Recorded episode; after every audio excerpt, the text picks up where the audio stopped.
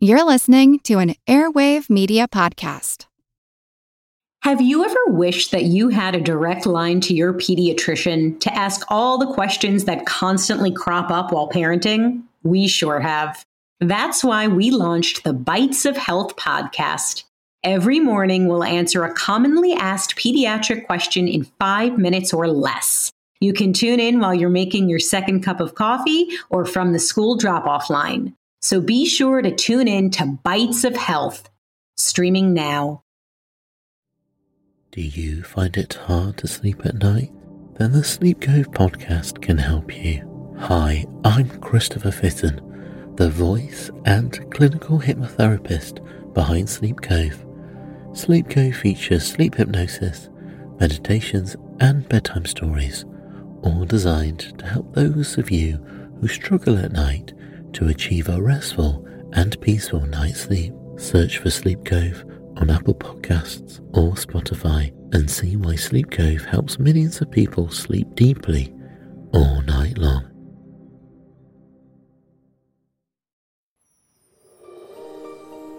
Hello, I'm Teresa McKee, your host for A Mindful Moment.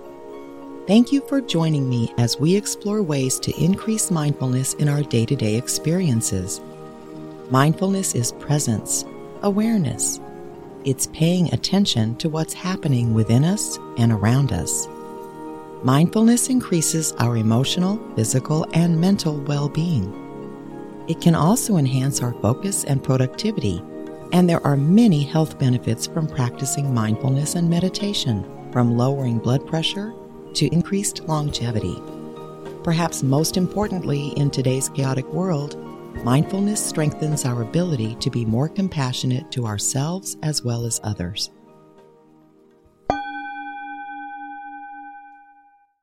The subject of success has been coming up a lot lately, and it's a strangely emotional topic for me as I put the finishing touches on my new book.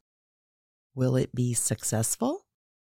This podcast is described as successful, but what does that really mean? I make a comfortable living, but am very far from rich. Is that success or failure? My guest last week, Paola Knecht, talked about how we are influenced by others' concept of success instead of defining our own version of success. In a world where we are rated daily by complete strangers through likes, retweets, and reviews, it's easy to fall into the trap of focusing on looking successful or, in other words, defining our success based on other people's opinions and expectations regarding our level of success instead of what we feel is successful. I think many people are considering similar themes as the Great Resignation continuing into this year indicates, so I don't think I'm alone in questioning what success means. I'm sure you won't be surprised that I turned to the dictionary and what I discovered was the exact reason success is so confusing. One dictionary defines success as attaining wealth, prosperity, and or fame. Another defines it as the accomplishment of an aim or purpose. Other definitions on the internet are the achievement of desired visions and planned goals, an outcome that turns out well, is desirable or favorable, and satisfactory completion of something. So, defining success is about as clear as mud from external sources. It's fairly obvious that to define success, we have to understand our values. I don't place a high value on money, for example, so that shifts my aims and purpose away from wealth, prosperity, and fame. Don't misunderstand, money is important to meet our basic needs and to enjoy the comforts of life and I certainly appreciate what we can do with money. I just think pursuing money for the sake of acquiring it is not my purpose and does not necessarily lead to a fulfilling life in and of itself. But it seems that most of society measures success in terms of wealth and fame, so I feel somewhat out of sync with the world at large. And that is what sometimes causes me to question whether I'm successful or not. I had a fear of public speaking and an even stronger fear of speaking into a microphone most of my life. I felt like my entire body was violently shaking, and my voice quivered, and I perspired profusely any time I had to do so for school or work. I have no idea where it came from, but it's a pretty common fear in general, so I never actively tried to quell it until, of course, I had the opportunity to conduct workshops, give conference presentations, and ultimately become the host of a podcast. I think I can safely say that I successfully overcame that fear. And that taps into part of my definition of success overcoming fear or self limiting beliefs in order to take advantage of opportunities that present themselves. I asked Paola how we get past our fears and she had a very simple but profound answer by having faith in yourself. I went back to my original questions about success and tried to exclude other people's opinions from the mix. What would make me feel like my book is a success? Two factors emerged. First, that I finished writing the darn thing. It has been challenging. So, when I finish it, that will be a huge success. Second, if my book influences anyone to change their life, to be more mindful, or to take steps to be healthier and happier, I will feel like it is a success. I know I just made every book publisher listening groan, but it can't be about sales or profits for me to feel like it is a success. That is their version of success. I would be thrilled if I actually make money from it, but that's not the measure of success for me. That's more like a side benefit. Consider that I could write a trash talk book about someone famous and make a lot of money, but that would not make me feel like I'm living my values or accomplishing my aims and purpose in life. It's the same for this podcast and for my workshops. The podcast is not a moneymaker, but that was never the purpose. The purpose was to inspire others to practice mindfulness, to help people reduce their stress, and to encourage others to be kinder and more considerate of other people. If anyone has benefited from listening, then it's a success. I have always felt that if even one person changes their life after one of my workshops, that workshop was a success. The point here is that if we pursue what is important to us and we achieve it, then we are successful. If we acquire wealth, prosperity, and fame in the process, then great if you want those things. But those are empty achievements if the way we acquire them is through spending our lives doing something without purpose or meaning. That's a fairly mindless way to live. That was how my company's name was created. Everyone I knew, including me for a long time, was living to work, trying to make money, trying to get the bigger, fancier car, house, trip, or retirement account while being miserable every day. At some point, I realized that I didn't want to live to work anymore, but instead wanted to work to live.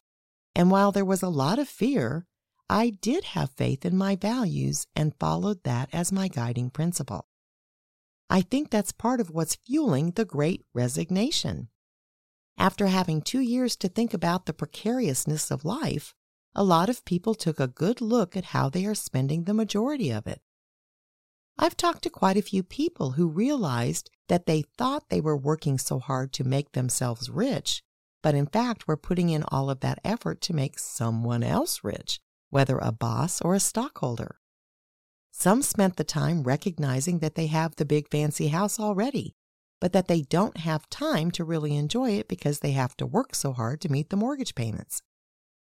And one of the most common themes is the number of people who didn't realize how much time they spent sitting in traffic instead of being with their families until they were homebound and they decided no more.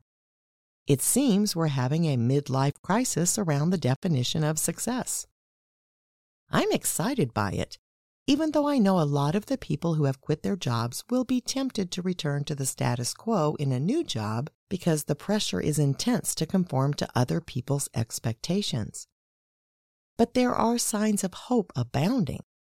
About half of the over 350,000 people who left California last year were from Los Angeles.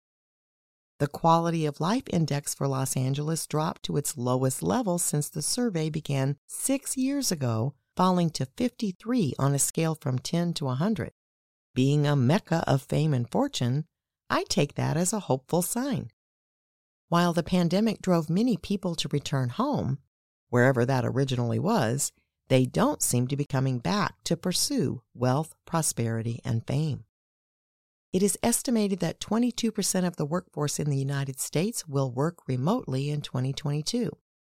In a recent survey by Owl Labs, remote workers reported having less stress, more focus, and a better work life balance.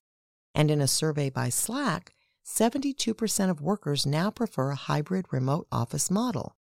In a PricewaterhouseCoopers survey, 73% of executives found that remote work has been a success. Add that shift in mindset to the nearly 5.4 million applications filed to form new businesses in 2021, the most of any year on record. Between remote work and people breaking out to create their own businesses, that's a lot of people shifting from living to work to working to live. It seems we might have learned something during those shutdowns that changed lives. We might even be becoming more mindful in our approach to life. Have you considered your measurements for success? If up until now it's been fortune and or fame, you might want to take some time to reflect on how you feel at this point. Again, there's nothing wrong with fame and fortune if that's what you really want. But I think for most of us, We've been influenced to believe that fame and fortune are what defines success, and that simply isn't true. Success is personal. From a mindful perspective, it is based on individual values and requires self awareness. It incorporates our sense of joy, purpose, beliefs, and desires. It takes into consideration the impact our pursuit of success has on others. And it reminds us that, as with mindfulness, it is the journey that is important. Until next time, I encourage you to meditate daily and be mindful in all of your everyday activities. Simply bring your full awareness to the present moment to build your mindfulness skills, paying attention to every detail of what you're doing, from washing dishes to work tasks to taking a walk. Your mind will wander, and that's normal. Each time you notice it has wandered, that's mindfulness. Consider how wonderful the world could be if everyone was mindful. You can help make that happen. It all starts with a mindful moment. Please subscribe to A Mindful Moment with Teresa McKee and rate this podcast so that others can find us.